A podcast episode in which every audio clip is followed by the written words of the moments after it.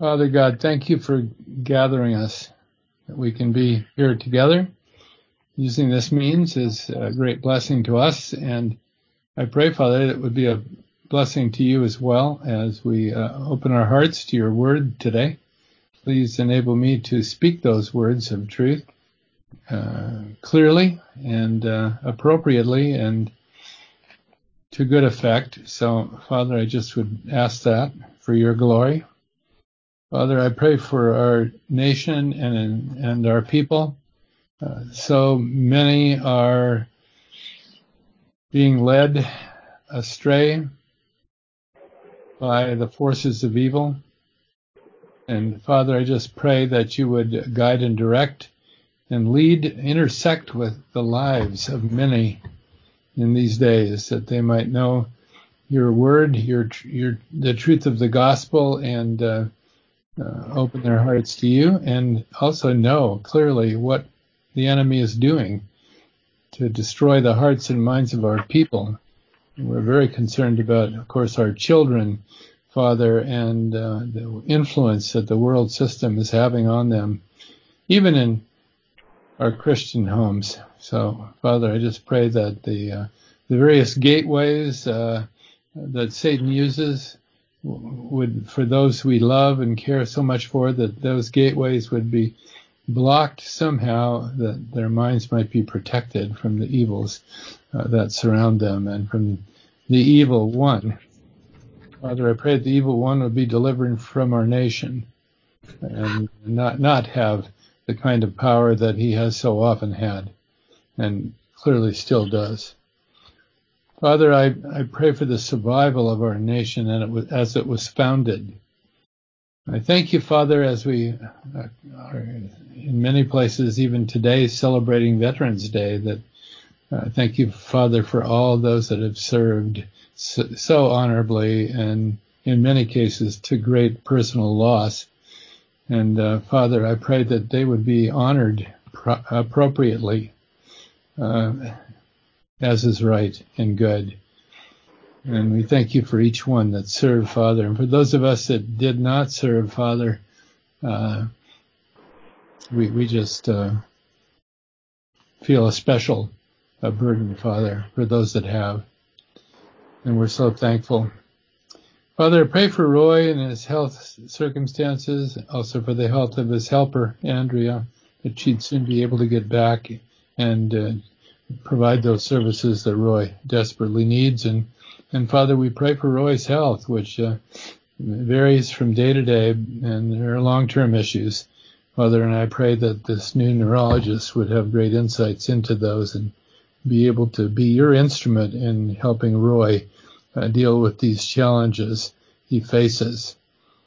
Father, I pray for uh, Ben and Tim as they work out in this hard program uh, that you would sustain, uh, I mean, Charlie, Charlie and, and Tim, that you'd sustain Charlie through this. And uh, we're so thankful, Father, that Ben is doing so well there at Pensacola. Pray that you'd, in the appropriate timing, bring him home for fellowship again there uh, at home. Father, I pray for Linda's um, circumstances there with her dog that you give her wisdom and and that she'd know how to proceed there.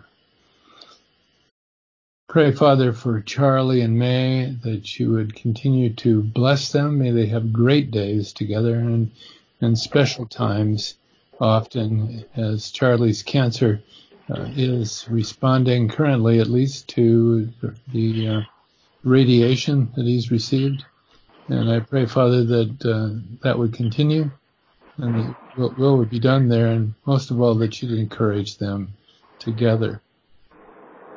They've been such an encouragement to us, and I pray that we would be to them too these days. Father, thank you again, and uh, may we open your word together with joy and expectation. And we would uh, ask this, Father, in Christ's name. Amen.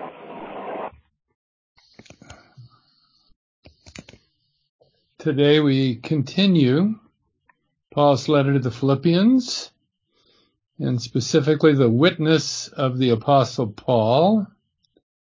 And um, this will be part two of what we started last time, which is losing all but gaining Christ. And uh, what Paul writes about that here is, is so powerful, and uh, I I just uh, I find it uh, powerful in many ways on many planes, many dimensions. The way it communicates so effectively to us what it means to have the mind of Christ. Remember that was the uh, the exhortation. Let this mind be in you. Philippians chapter 2 verse 5. This mind, let this mind be in you, which was also in Christ Jesus. And that has set the stage for the rest of this letter. It's a great exhortation indeed and uh, leads us here today to consider the practical implications of it all. We began this last time, but Paul writes very specifically about it, very much in detail about his own life and uh, what it means, by his example, what it means to have that mind which is Christ's and the way that affects our lives here on this earth. Uh, this whole thing may seem to be so far beyond our capabilities that we tend to shy away from it altogether. Uh, to have the mind of Christ, I mean, does that seem even like a possibility to you? I'm sure it may seem to be uh, impossible.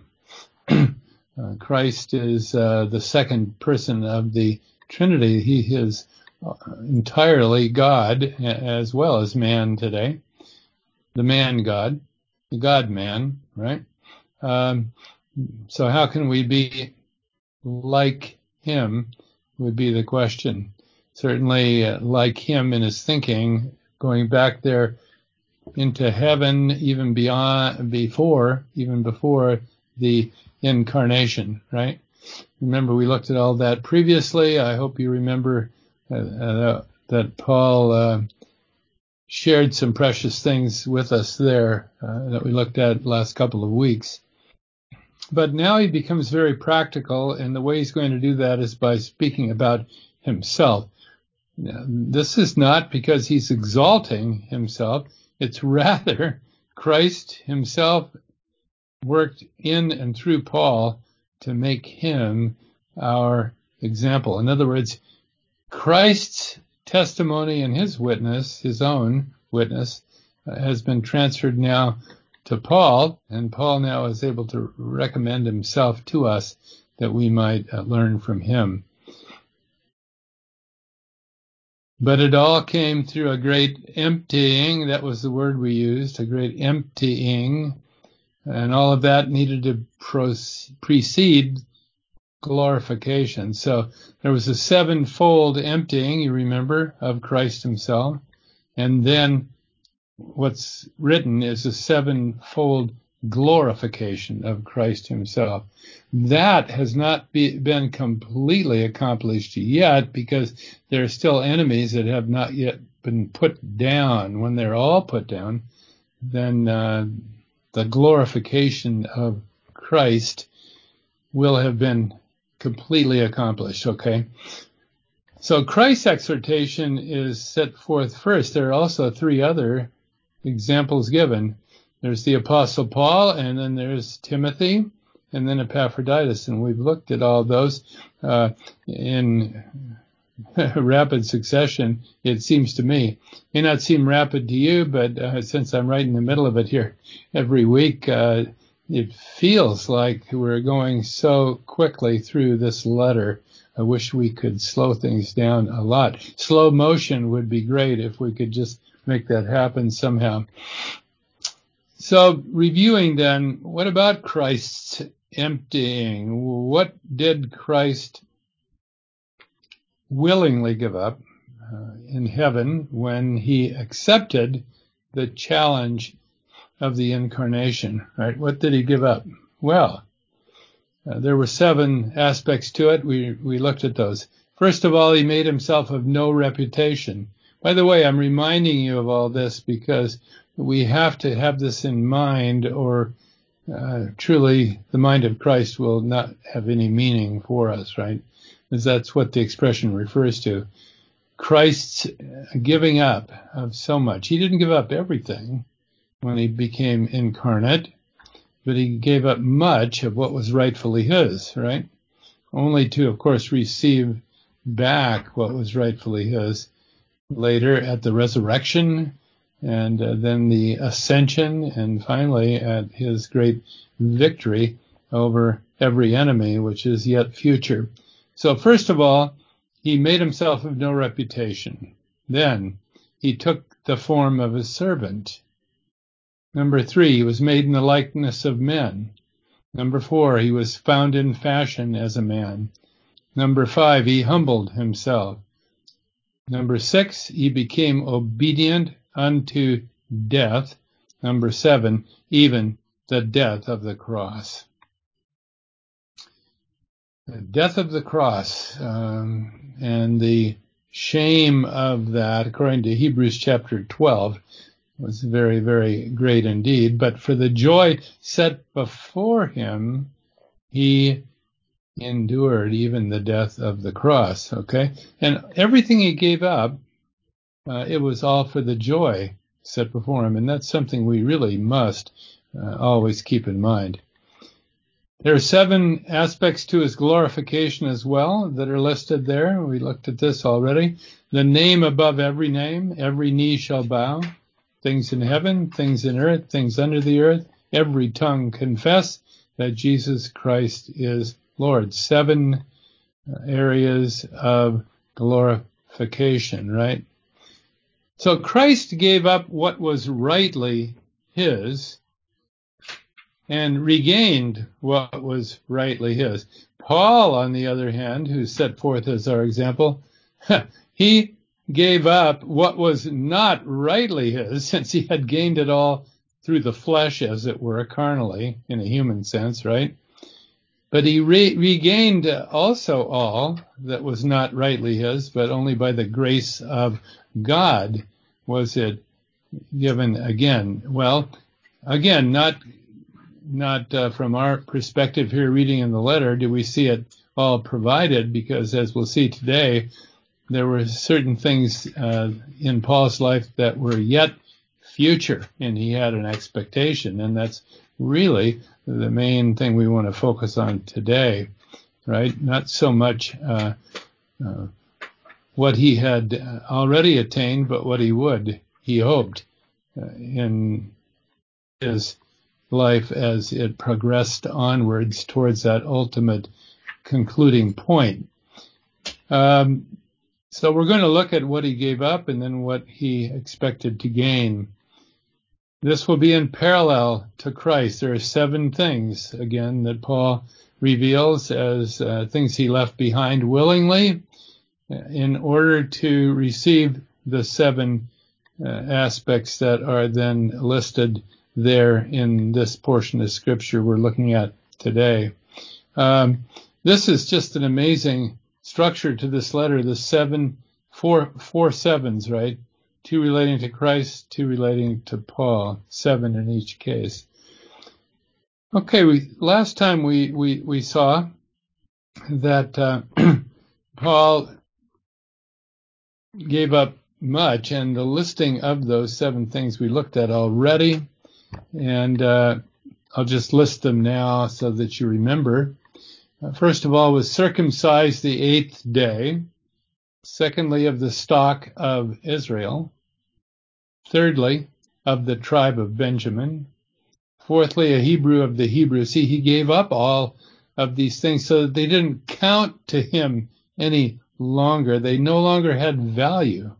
Uh, he couldn't give up the fact that he was a Jew and of what sort he was, but he cast aside the value of that in his life. So he no longer presented himself as a Pharisee, for example. It says the fifth point as touching the law, a Pharisee.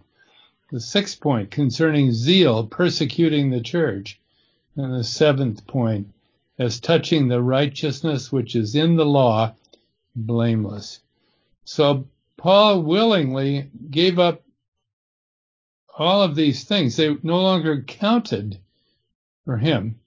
So he didn't present himself as the great Pharisee who kept the law in all of its infinite details as the, the rules of the Pharisees had required of him. No, uh, it's just the opposite. In fact, he writes very, very much in his letters about the law and how that has been set aside. And it's not the righteousness of the law any longer that he glories in, but the righteousness given by Christ himself that he glories in. So it is his righteousness that is, is for him the great, great value. So Paul now, when he gives this list, he looks back in a sort of a dramatic way. And I think it's a way for us uh, uh, to begin to grasp on to how much he had attained in his life at a young age. And uh, any of us who have attained much and have given that up for the sake of Christ know something about what Paul is talking about here. Um, but even if we haven't gained like he gained, it's still a challenge to us to give up that which is purely uh, due to our human efforts in this life.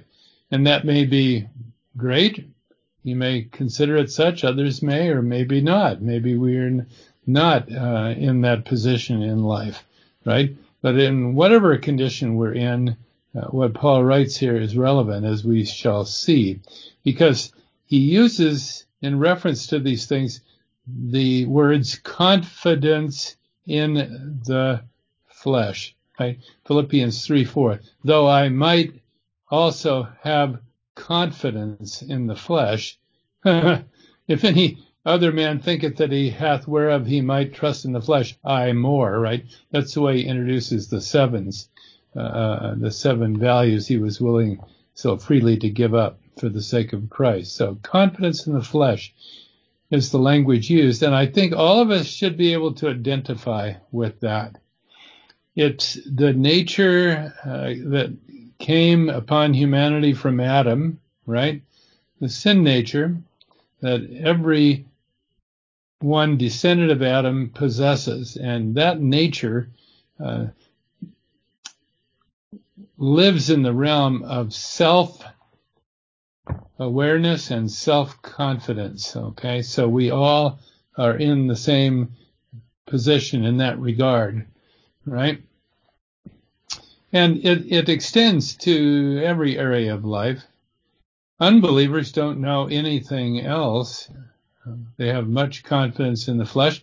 In their case, it may be uh, religiously, for example, right? And they may feel like they are very good people, or if not that great, at least good enough. If there is a God, he surely would be willing to accept them but that is uh, the very thing Paul is writing about here. We carry on, even as believers, confidence in the flesh that needs to be dealt with, and that's what he is writing about here.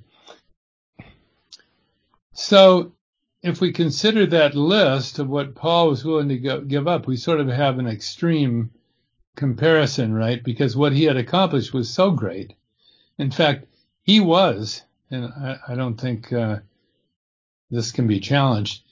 Paul, he was still Saul at that time, he hadn't had his name changed, but Saul was the greatest teacher in Israel. And even Gamaliel apparently had uh, recognized that. Now, Gamaliel had been the greatest teacher, but he was Paul's teacher. And so, uh, great teachers pass on the mantle to oh, students, right? That's the nature of this human uh, realm to do that. Uh, okay, so Paul gave the whole thing up. He didn't retain any of it, and he did it willingly uh, by virtue of what Christ had accomplished for him. In Philippians 3 7, he says, sort of in a general sense, what things were gain to me, those I counted loss for Christ. You see how complete this uh, statement is. It applies to every aspect of life. Paul's listed the great accomplishments. There must have been many more, right? He, he could have been listing accomplishments that he previously considered gain for himself. He could be listing that uh, those things forever, right, and never run out of them, because the human mind uh, is devious and uh, easily exalts itself, right? But he said, he, for the sake of Christ, he counted them loss. Now, this is not a matter of ethics or morality. You don't see him here writing about that. You don't see him here writing about all the things he didn't do. you see him here writing about all the things he did do, all, all, all of the things he did, presumably thinking he was pleasing his God, right? And yet he did not know the true God at all. Okay, so this is not a matter of ethics or morality. In fact, uh, it's way above that. It's a matter of calling. It's a matter of what is our calling. Paul had gone from one who had the human calling uh, to one who had uh, the divine calling, and it made all the difference. Okay, now when you look at the sevenfold gains, what did Paul gain by giving up all of that, right? Uh, the list, again, it's sevenfold. And that's what we want to look at now. The excellency of the knowledge of Christ. Number one. Number two, found in him, not having the righteousness of the law. Number three, that I may know him. Number four, the power of his resurrection. Number five, the fellowship of his sufferings. Number six, the conformity unto his death. And number seven, the resurrection from the dead, or as I would like to expand upon that translation just a little, the because the word for resurrection there is different than you see in most places. So let's just say the out resurrection out from among dead ones. Okay. It's a special resurrection he's writing about here. Okay. Um, those are the seven excellencies, the seven ways in which Paul saw Christ working in his life and uh, how he would glorify God in all of these ways, right? Um, well, th- these comparisons, you know, like between Christ and ourselves, between Paul and ourselves, are great and cause us to, in our minds, really expand far beyond where we normally might be thinking. Okay, so I don't want you to be overwhelmed by the comparisons. They're great, yes, but um, these comparisons and these contrasts are given in order to uh, cause in us by the power of God a change to conform our thinking to that of Christ Jesus. That's really the purpose for which Paul writes here. So let's look at these verses, verses 8 through 11 in Philippians 3. First of all, just read the verses and then we'll, we'll go along and look at them one by one. Verse 8. Yea, doubtless, and I count all things but loss for the excellency of the knowledge of Christ Jesus my Lord, for whom I've suffered the loss of all things, and do count them but dung, that I may win Christ, and be found in him, not having mine own righteousness, which is of the law, but that which is through the faith of Christ, the righteousness which is of God by faith, that I may know him and the power of his resurrection and the fellowship of his sufferings, being made conformable unto his death. If by any means I may attain unto the resurrection of the dead. Philippians 3 verses 8 through 11. It's with these words that Paul sets forth his witness uh, to the very mind, the very thinking of our Lord Jesus Christ as he finds it in himself. Okay? So what's the outline today? Well, we're looking at Paul's witness and the, the glory of it all. And we see that his sacrifice was great indeed. His strong desire is to be our high example. His life's contrasts are to be ours too. And finally, this knowledge comes only with great suffering. And then to win, that's the word he uses, to win Christ was Paul's supreme hope. Was not guaranteed. And I think that this is uh, at the heart of the letter to Philippians. Uh, you may have missed this all along and not realize that what Paul is focused on here very much so is experience. There are other letters where Paul focuses on uh, what we have been given by Christ, what every believer therefore possesses, right? Unquestionably possesses. There's no question about any of it. For example, the resurrection, we're all promised the resurrection, but there will be differences at the time of the resurrection, differences between believers. And Paul teaches that in his letters, and we may have missed that altogether. I hope not, but that's really at the heart of what Paul is writing here. Okay, so this letter is very much about experience and how our lives are to be lived. And we have great examples. First of all, Christ, and then Paul himself, right? Okay, so reading these verses, we're supposed to have a hope in our hearts that's that's in, that's strengthened, that we might also enter in fully into all that God is doing under grace, and not just be kind of sidelined, living on the sidelines. So so many people uh, don't see it this way. I'm not questioning whether they're believers or not. I mean, they they believe that they've gained eternity. Their sins have been paid for, and now they live in the world just as if they're an unsaved person. Not that they dwell in the realm of evil. They don't, right? They dwell in the realm of what seems good, but they have no awareness of the magnitude of the grace of God and how He wants to work in and through us to make us the lights that we should be. So uh, they live a moral life, but it's not a spiritual life. And we have to be able to understand the difference between these, or we're missing out on what, uh, most of what God is doing today in this world. I mean, once we're saved, there'd be no reason to go on and live uh, apart from this, right? it would make much more sense to transfer us directly into heaven at that point in, in this life altogether, unless God has something more here. And he wants to use us in this something more, okay? Which is the whole point of this letter. Okay, so first of all, the sacrifice of Paul was great indeed. he says, uh,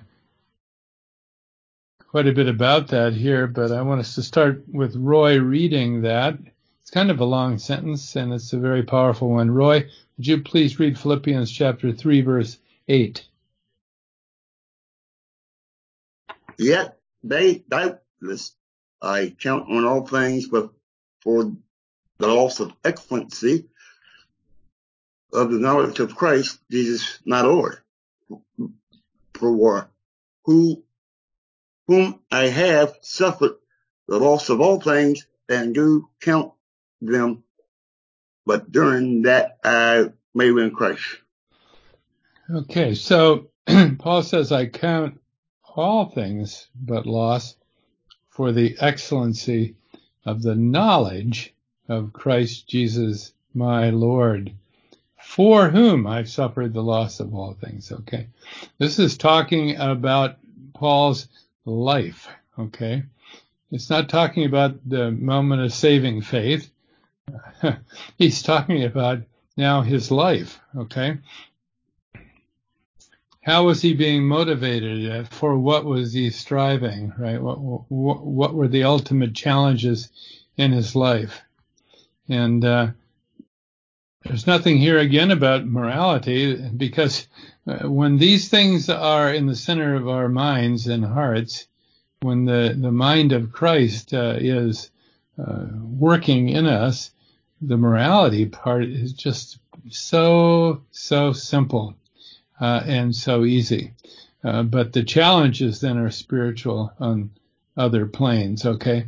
So he says here, for whom I suffered the loss of all things and do count them but dung that I may win Christ.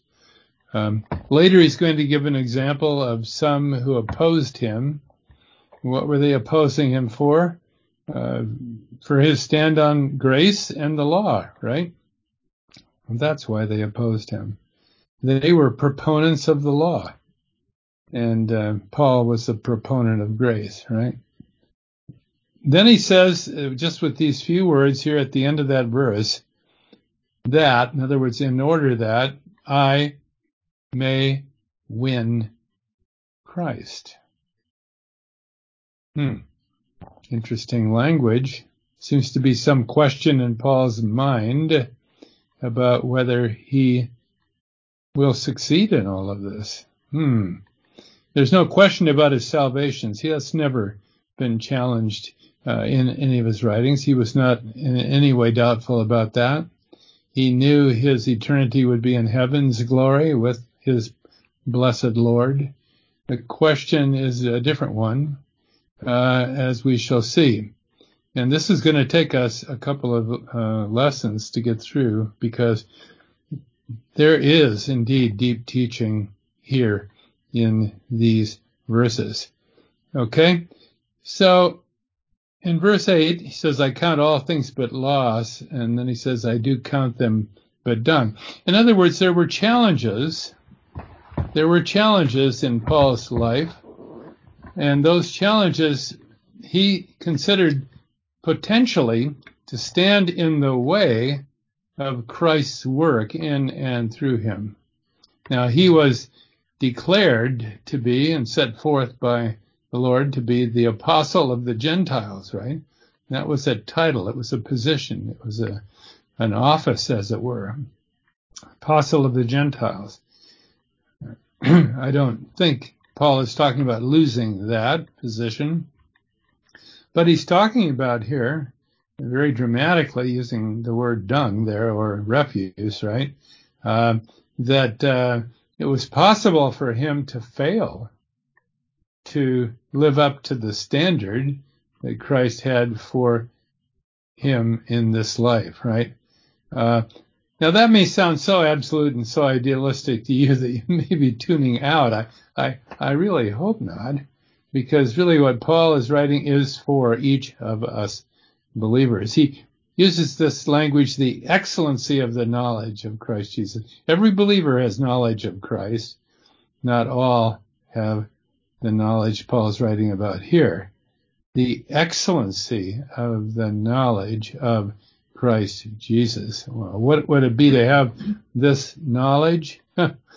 well, uh, there's much that could be said about that, and Paul writes about it in many of his letters. So we're just kind of looking at one here primarily in these days, but uh, there's so much more, and we will get to some of them later. At the end there, I want uh, Patty to read from Second Corinthians, which uh, will certainly uh, show us what Paul writes in that letter, and it's all about the same theme as we're reading about here.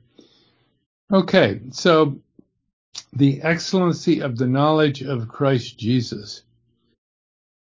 Now he goes on and as I said at the end of the sentence, in order that I may win Christ. Okay, so this was Paul's great desire. The strong desire of the apostle was that he would win Christ. It's not a bad translation, okay?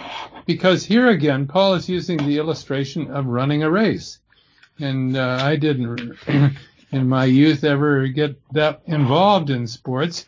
I did race a little uh, in the swimming pool, and on the field, and I was pretty good at it, not great, pretty good. Uh, was a winner on occasion, right? But um, you know, I, I was not a winner as many were. But what Paul is saying here is that he wants to be a winner. he wants to run this race and he wants to finish the race well.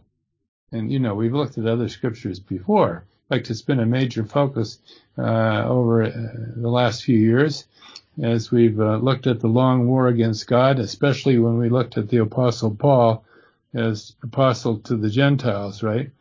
that he would win Christ. That was the strong desire of his heart. Uh, the question would be, was this a goal Paul had um, for each moment that he would be winning Christ in each moment, or only as the uh, the reckoning was done? In other words, once his life was finished. Well, he writes about it as uh, in both ways right? It, it, the desire of his heart was to be a winner. In other words, to be running this race well, always, right? But then when he reached the end of it, which for him was martyrdom, right? Then at the judgment seat of Christ, right? He would be so judged, right? Uh, and instead of wood, hay, and stubble, there would be what? Precious stones, gold, silver, and so forth, right? As it were, using that analogy with, with things in this life. Okay, so, so that's really, uh, where Paul had, uh, his heart. His heart was set forth on a certain goal, uh, and that motivated him each step of the way.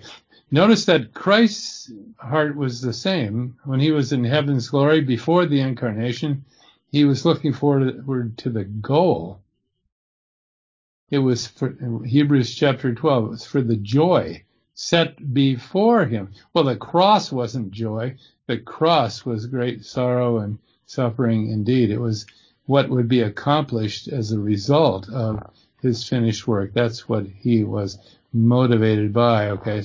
So similarly for the apostle Paul, and that should be for us as well, should be our high example.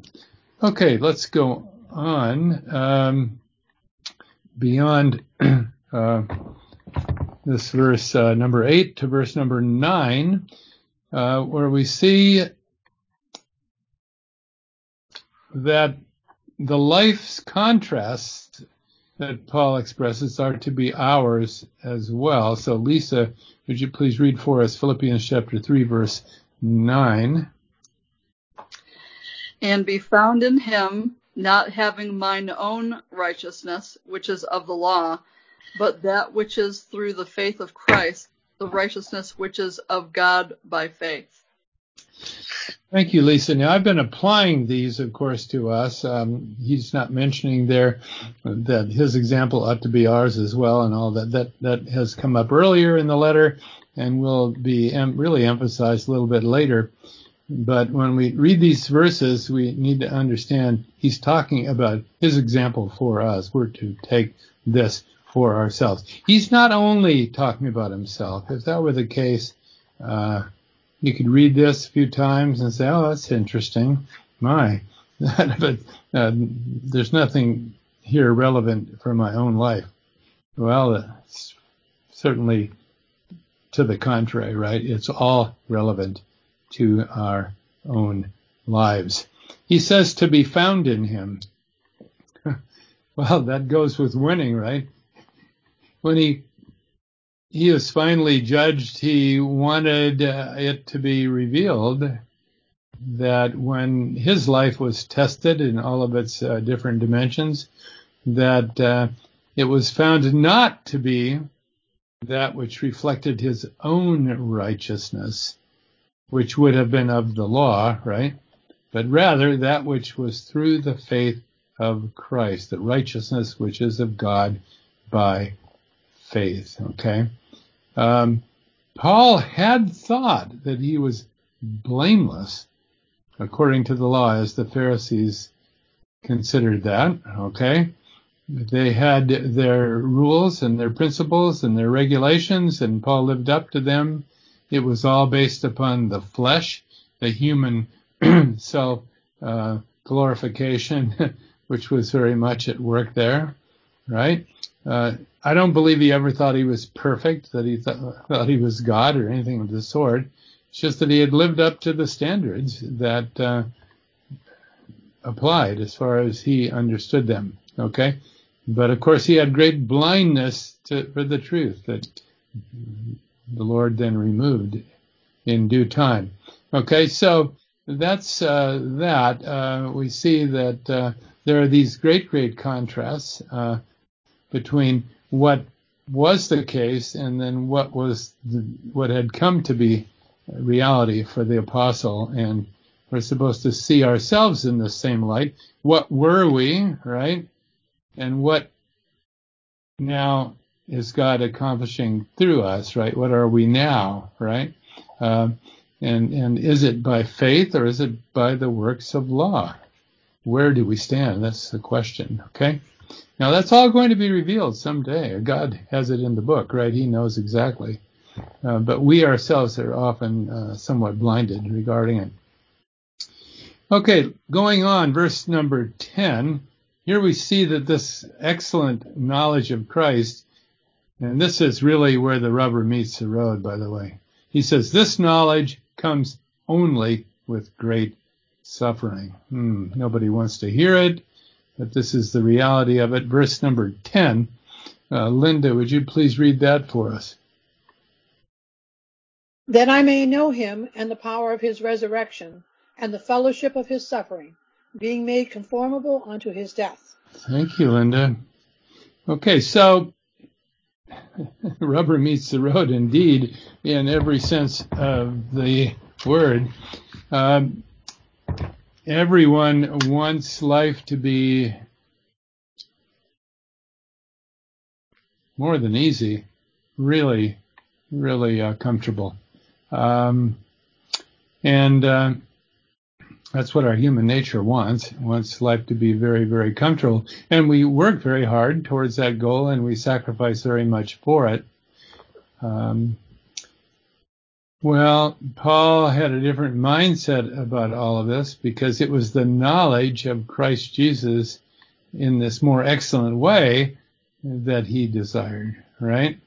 But how could he know him in this more excellent way? And he says here how. He says it would be the power of his resurrection which would distinguish this special knowledge, okay? And that, he says, it would be in the realm of suffering and in the fellowship or sharing in his sufferings. And then those words, being made conformable unto his death. It's these words, it's this verse, uh, as much as any of the others here that we were looking at today, which we have to come back and look at again next time, uh, because this is really where the depth of the teaching is. Paul says that the glories will come only after the suffering. Now, you know that was true for Christ, right? First the sufferings, then the glory. That's what was said there on the on the uh, uh, road to Emmaus when Christ appeared to those two disciples. He said, You don't know the scriptures? right? First the suffering, then the glory.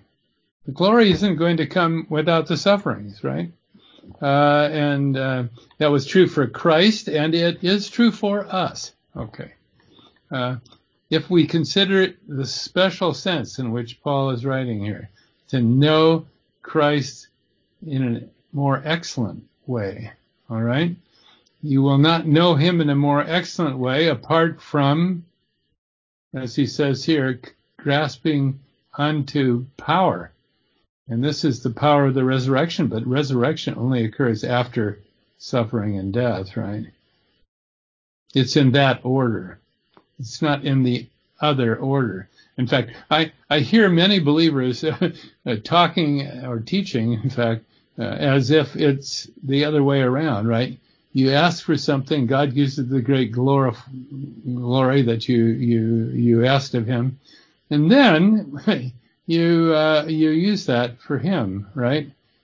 Uh, without the suffering, um, somehow that is left out. Uh, but we see here that the order is first the sufferings and then the glory, and that's a fundamental principle of Scripture, right? He says that I may know him, meaning now in this new way, not according to the flesh, but according to the Spirit, of course, and the power of his resurrection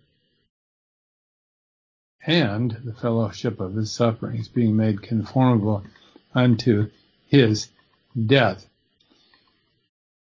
Ah, my, my heavy teaching, isn't it? Uh, but teaching that draws us in our spirits to Him. Uh, I remember so well the first time I was ever drawn by these words. I remember it so well. And uh, it was in a meeting in the evening at uh, the Westbury Bible Church in Berkeley, California, of all places, right? But that's where the Lord had taken us, and was used by the Lord to change our lives dramatically uh, during those couple of years.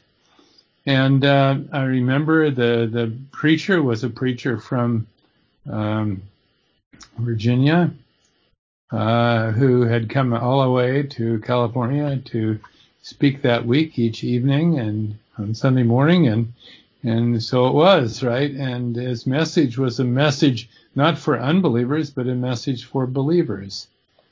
And uh, the message was a great message, and the, these words uh, and their power struck home, not only with me, but also with Patty at the same time. And we're never going to forget that. And I mean, even in eternity, we're going to be thanking the Lord for it, right? Changed our whole course in life. We were both saved uh, at a young age, but this was uh, what, uh, not two decades later, but nearly, right? So the power of these words is great. They're to draw us into the sphere of excellent knowledge. Okay, uh, he mentions the fellowship of his suffering. Hmm. This isn't talking about in heaven's glory, but now, right? Um, the fellowship of his suffering means a sharing in it. Well, that means that Christ is still still suffering today, and uh, you know, many teachers say that's impossible. But Paul knew it on the road to Damascus. What did Christ say to him? He said uh, that he was persecuting him, right? He thought he was persecuting believers, and Christ said, You're persecuting me, right? Me, I'm suffering. In other words, uh, uh, Paul, you need to uh, realize what's really going on here is far different than you thought, right? And then he says, conformity to his death. Um, th- that means in this life, we're to have our lives transformed uh, to be what? To be in conformity. I like the word to be in conformity to Christ's own death. Remember, he gave up everything for the sake of the joy that was set before him. And so it's in this sense. Uh, we, we give up our lives literally may, may lead to martyrdom. We don't know that, but we give up our lives for the sake of Christ. It's that profound. Oh, so whatever the circumstances are in life there for, Paul says we are empowered to live above them, right?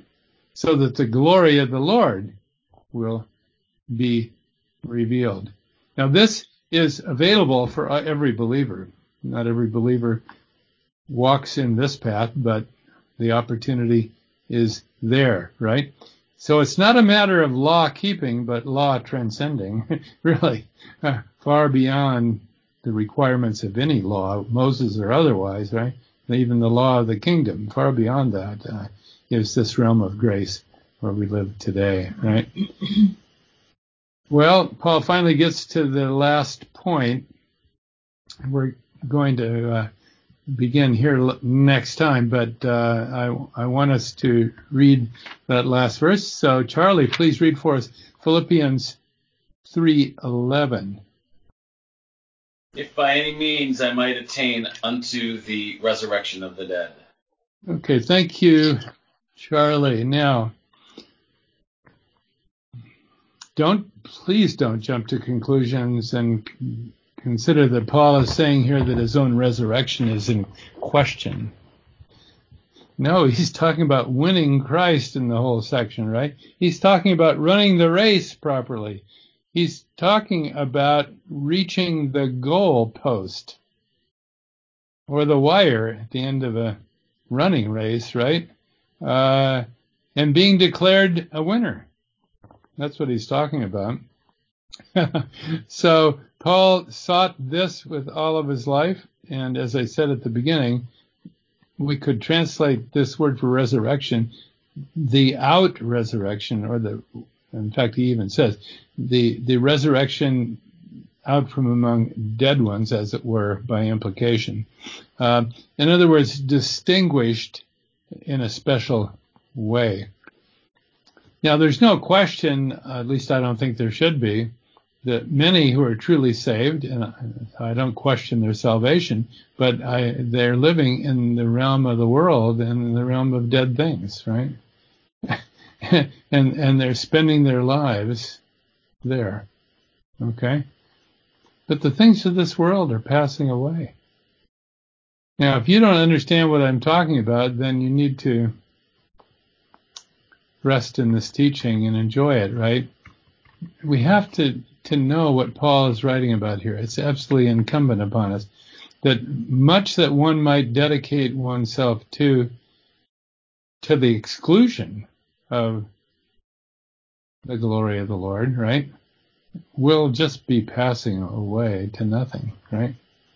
Now, I'm not saying you need to join a monastery or something like that.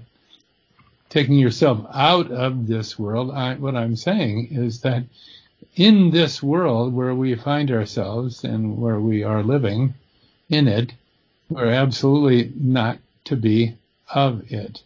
Okay? We're not to be worldly, in other words. The option is there to be worldly till the Lord finally intersects with your life and shows you otherwise, right? But uh, I'd like Patty to read. We're going to start here next time, but these words in Second Corinthians chapter four are so so wonderful. Uh, Second Corinthians four verses six through eleven, where Paul's writing about this very thing that he's been writing about here in Philippians three. For God, who commanded the light to shine out of darkness, hath shined in our hearts to give the light of the knowledge of the glory of God in the face of Jesus Christ. But we have this treasure in earthen vessels, that the excellency of the power may be of God and not of us. We are troubled on every side, yet not distressed. We are perplexed, but not in despair. Persecuted, but not forsaken.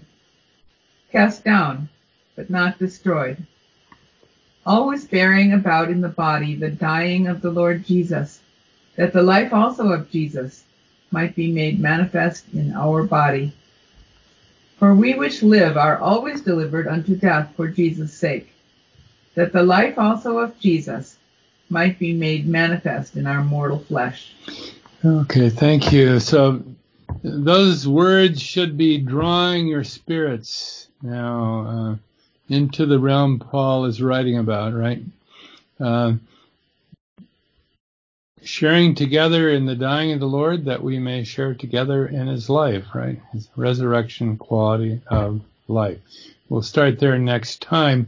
I'm going to conclude today, though, just by reading words from a song. this is one of my favorite songs.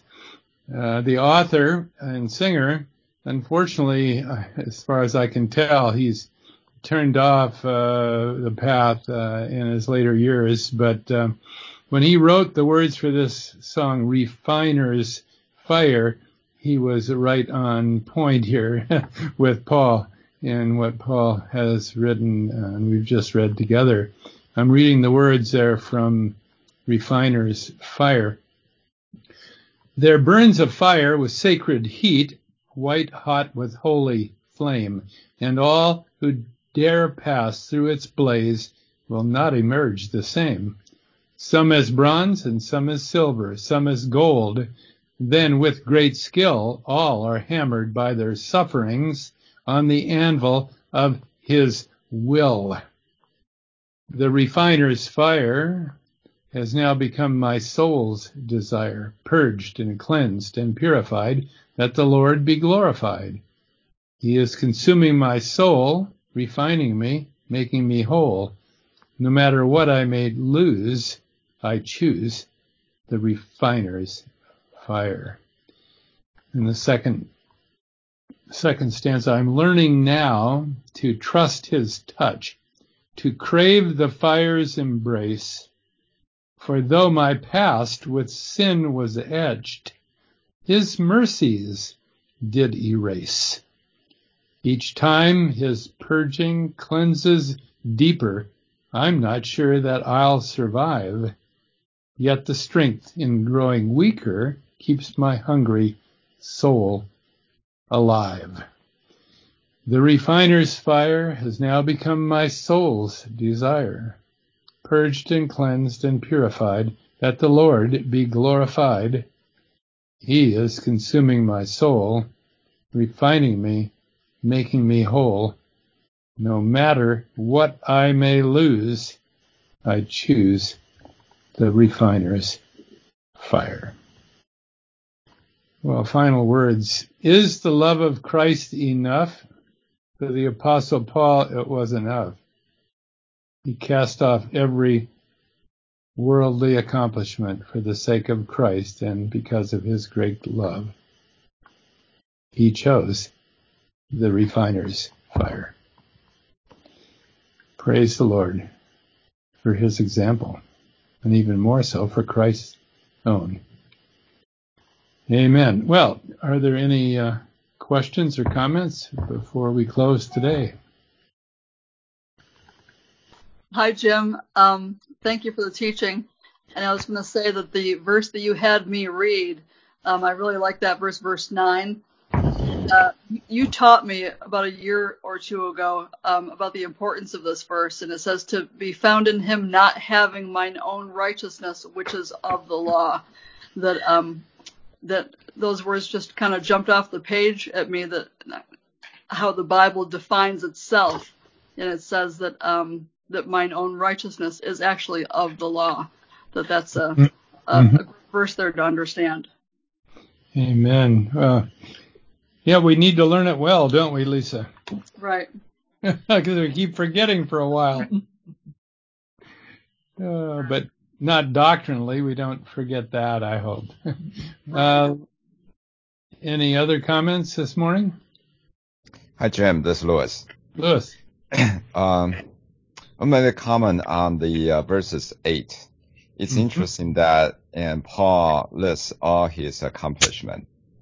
Mm-hmm. And uh, he said he count those nothing but done. Mm-hmm. That's in King James translation. Yes. The, fascinating part of this word done in Greek is actually talking about dogs dispense. okay. Mm-hmm. So I remember last week you were talking about the verses two, beware of dogs, beware of the evil workers. Mm-hmm. And we touch upon that a little bit. But it's interesting that this word done in the verse eight is actually pointing to dog. So in a way, on the surface, it's not just about all his accomplishments. He actually characterized on purpose. They are also part of sort of kind of like related to dog and evil things. He really did not consider that anything positive. I found uh, that fascinating. right. Um, well, uh, sure. Uh, you know, figurative language is uh, very uh, powerful, right? It's a way of communicating so much because people know all about these things, right? So things that are thrown to the dogs, I think that's what you're referring to there. uh, they're not considered valuable enough to keep, right? Like what the scraps from the table, for example, right? Um, but uh, you know, to consider that uh, our lives here are like that, unless we've given them over to the Lord for His glory, and and to do so with the proper motive, right, and uh, the proper uh, uh, source of uh, uh, power. So really, it is a response to the love of Christ, right? The love of Christ constraineth us. Paul also writes in that letter, right? Amen. Any other comments? These are good comments. Okay. Well, let's let's go to the Lord in thanksgiving and prayer. Father God, thank you for blessing us with your word, and uh, may it be written on our hearts increasingly day by day, Father, as we redeem the ta- time, because otherwise, of course, the days are evil. And so may the opportunities of each day, Father, be opportunities for honoring and glorifying you, Father. And we would ask that in Christ's name. And amen. Amen. amen.